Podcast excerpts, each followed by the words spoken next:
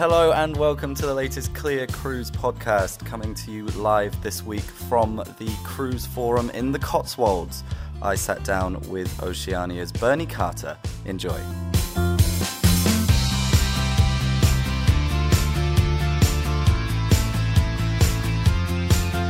Here with Bernie Carter. Hi, Bernie. Hi.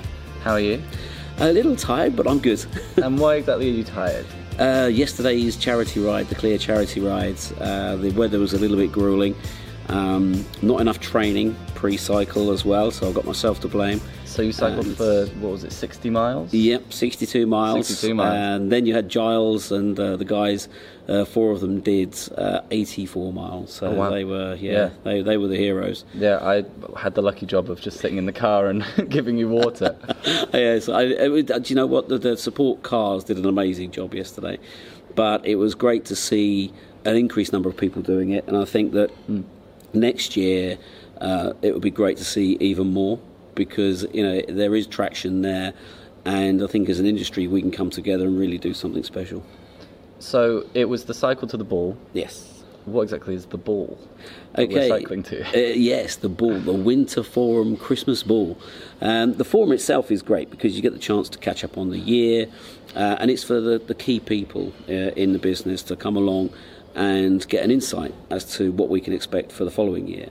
And I thought today was very good. Uh, it was great to hear that Tony Roberts is going to stay for an extra year Yes. as, as the chair. Um, he does a great job, uh, and I think it's going to be uh, beneficial to all of us for him staying in and uh, again, obviously, learning the, the the things from all the different cruise lines, the experts that come in to speak to us, uh, and the cruise industry veterans, which I can't believe I'm actually a cruise industry veteran now. Um, but but to be able to try and impart some of the uh, little um, nuggets of information that we've learnt through the year. Uh, there are certain trends that are picking up. There are certain things that are changing in the marketplace. We all saw with Thomas Cook's uh, demise. Um, there were certain red flags there that probably hadn't been picked up by various companies, uh, and I think that you know it's been a, a real learning curve for all of us. Yeah. And I think as an industry we are very good at self-policing, um, but again it was taking everything on board there. Everything that happened in the year with Brexit and uh, you know the, the uncertainty I think that we came into 19 with sort of disappeared mid-year. I think in general it might have been the fact that people just got bored of everything that was going on Right. and just said, right, we're, we're, just we're just going to go out there and do what we want to do and we're going to spend. And uh, certainly for the higher end of the cruise market, you know that that rang true. I think moving forward now to the point where we have certainty, we have a Tory government that's now in place, and they have uh, an overall majority large enough to push things through Yeah. the decisive nature of everything that's happening right now will create a more decisive um, atmosphere in the economy in general. Now, okay, you know, it, it's not, you know, one size fits all and it's not the same for everybody, but with such an overriding majority, it does show that the vast majority of people want to get things done. yeah. Uh, and I think that that can only be a good thing for the industry. Yeah, it's it's taken away some of that uncertainty. Uh, that I mean, you know, this time last year, all of the talks were sort of about we don't know what's going to happen. Exactly. I was, it, I mean, so you somehow miraculously you've managed to cycle 60 miles yesterday, and then you didn't even wobble walking onto the stage today uh, as part of our panel. Uh, what, what? Give some background on, on who you are and you know why you were up on, on the panel today. Okay. I think I was for uh, entertainment value. no, seriously though, and I mean, yes, I mean I've been in the industry for 30 years now. Uh, I've worked for several of the different cruise lines, uh, Silversea, um, Norwegian Cruise Line, uh, a long time back. Uh, Oceania Cruises, I'm actually just coming up to my 15th anniversary. Oh, so wow. the last 15 years of my career have been with Oceania. And uh, for me, it was like a gravitation more than anything else because I love my food. Uh, whether it's beans on toast or foie gras, I'll you know I'll try it all in between. Yeah. And uh, Oceania really does for me. It, it just epitomises everything that I like about the the product I work with.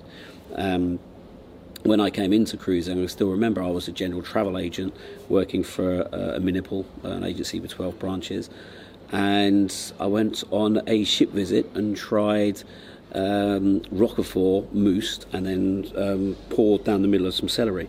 Right. And it was just something as simple as that. It was just a simple little starter, and it was delicious. and I just thought to myself, I have to get into cruising because the food is just phenomenal. And you, you heard in there today that the satisfaction or the ratings that you get on the cuisine side of things from pretty much every cruise line you go to and every sailing you go to is very, very high. And I think that, you know, that the, you can't really oversell the cuisine when it comes to cruising Yeah. because there is so much choice. And I mean, you look at the big brands, the likes of Royal, Norwegian, MSC, the different food outlets they have. It's Yeah. just phenomenal. So there's And it's growing all the time as well. It is. It is, and there's something for everybody. Yeah. So for for the travel agents and listeners who aren't here today, Mhm. uh, fill us in on sort of what's happened this morning and what we are going to expect from this evening. Okay, so uh, uh, just the one thing I want to touch on from this morning is the Okay. sustainability. Yeah.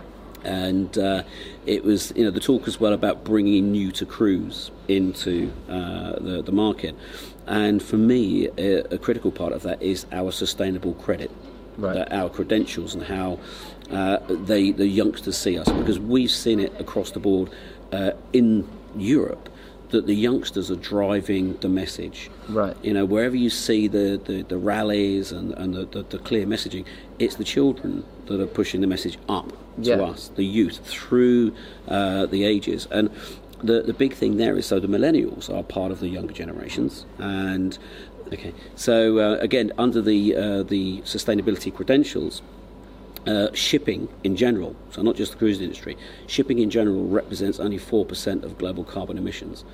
Then the cruise industry represents only 3% of that amount, Of the of the four percent. of the 4%. so So yeah, I mean, It's tiny. it that does put it into perspective, and I don't think people necessarily realise that. they like to paint us as the bad guys, but in fact, we we do so much. And the biggest thing for me here is that it's not just the cruise industry that is committing to this; it's the shipping industry in general.